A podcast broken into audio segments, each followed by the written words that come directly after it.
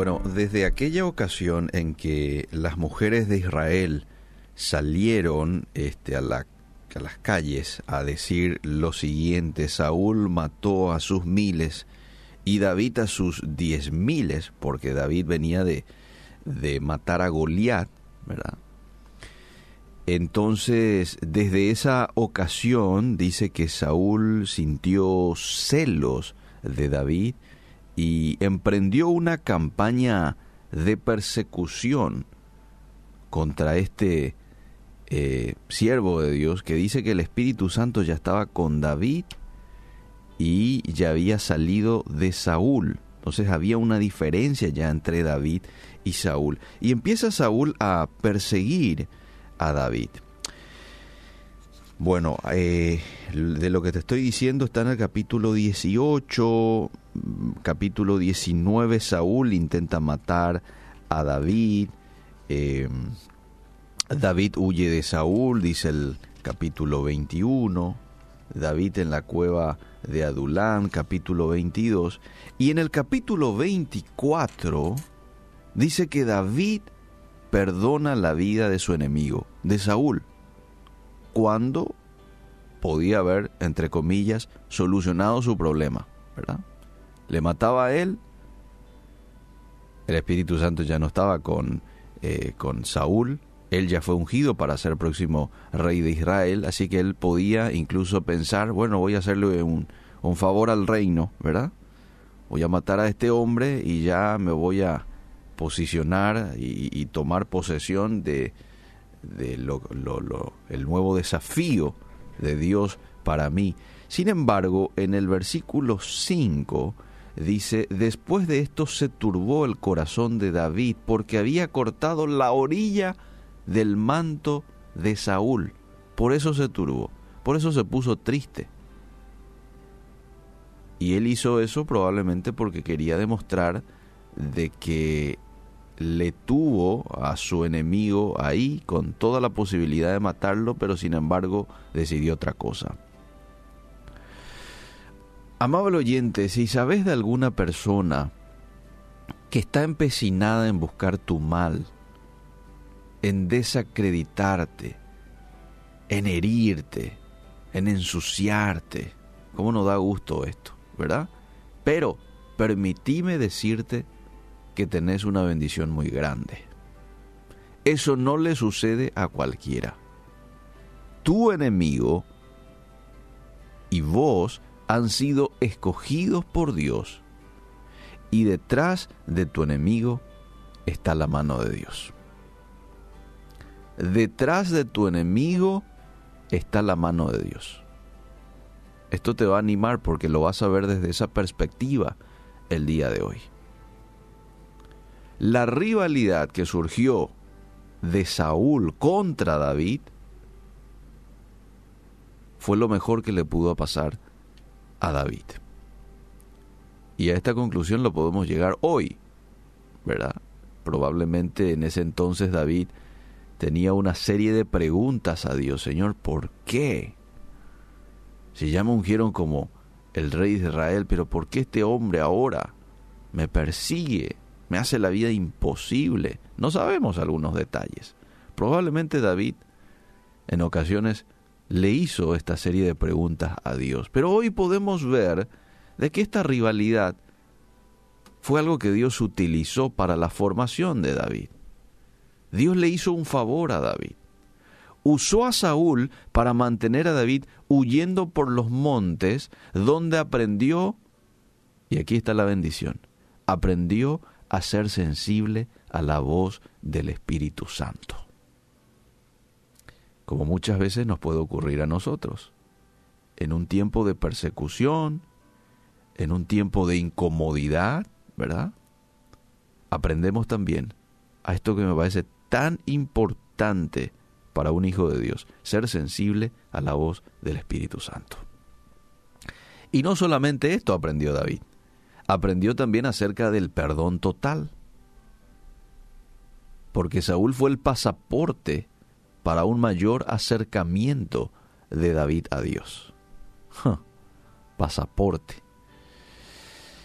Cuando vos y yo decidimos perdonar completamente a nuestro enemigo, completamente, entonces hemos cruzado la barrera de lo natural a lo sobrenatural.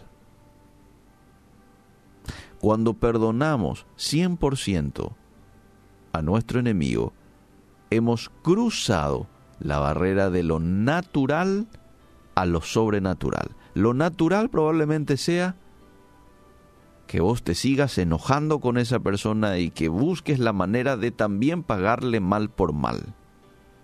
Lo sobrenatural es cuando dejamos nuestro deseo a un lado, dejamos lo que, entre comillas, nos parece justo para hacer la voluntad de Dios. Y la voluntad de Dios es que perdonemos, es que amemos, es que bendigamos al enemigo. Orad por vuestros enemigos, dice la palabra de Dios. Hay mucha gente que quiere tener los dones del Espíritu Santo, el don de la sanidad, de la intercesión, de la paciencia. Y está muy bien, pero el don que no debemos de olvidarnos en buscar es el don del perdón. Cuando nosotros extendemos nuestro perdón a alguien, obramos un milagro. Cuando perdonamos totalmente, entonces finalmente hemos alcanzado el nivel más alto en términos de espiritualidad. David tuvo al rey Saúl en sus manos. Él le pudo haber cortado la cabeza. Y hasta cierto punto, como recién lo dije, Saúl ya se lo merecía. Después de todo, Dios ya había escogido y bendecido a David como próximo rey de Israel.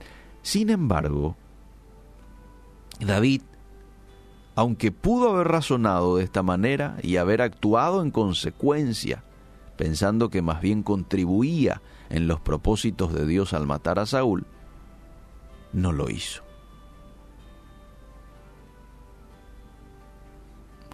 Humanamente hablando, matar a Saúl es lo que cualquiera de nosotros hubiera hecho, ¿verdad? El enemigo.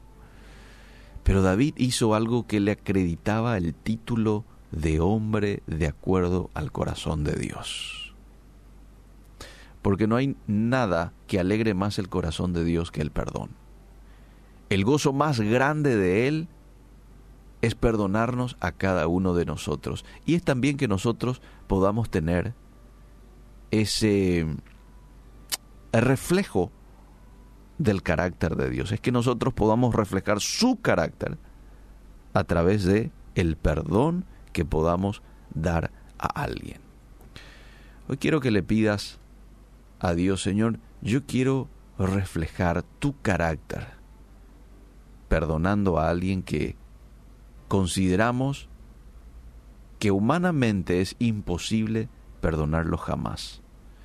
Te invito a que puedas cruzar la barrera de lo sobrenatural y decirle a Dios: Señor, dame tu carácter, dame tu carácter, ¿sí?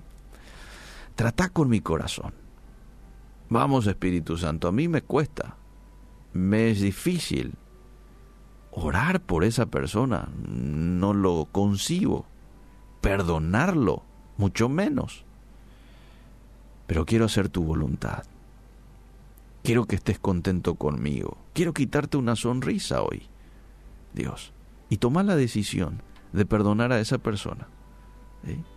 Después de esa decisión, envíale un mensajito, WhatsApp, correo electrónico, una llamada, y decirle: te perdono, te perdono. Bueno, que Dios nos ayude a poder valorar cuando muchas veces tenemos enemigos, valorar sabiendo de que detrás de todo eso Dios tiene algo mucho mejor para nosotros. Gracias, Señor, te damos por tu palabra en esta mañana. Muéstranos a quién hoy debemos de perdonar. Muéstranos, Señor, la persona a quien hoy debamos de bendecir. Si hay algo, si hay una ofensa, algo que ha quedado en mi corazón contra alguien, muéstrame. de manera que hoy yo pueda tomar la decisión de perdonarlo, y ayúdame a encontrar a esa persona para que yo pueda hacerle saber de que le perdono por aquel daño en particular. En el nombre de Jesús, gracias porque tú obras el milagro en nuestras vidas. Hoy queremos caminar contigo. Ayúdanos, que tengamos una excelente jornada, una buena semana. Cuida de nuestras familias. En el nombre de Jesús. Amén y amén.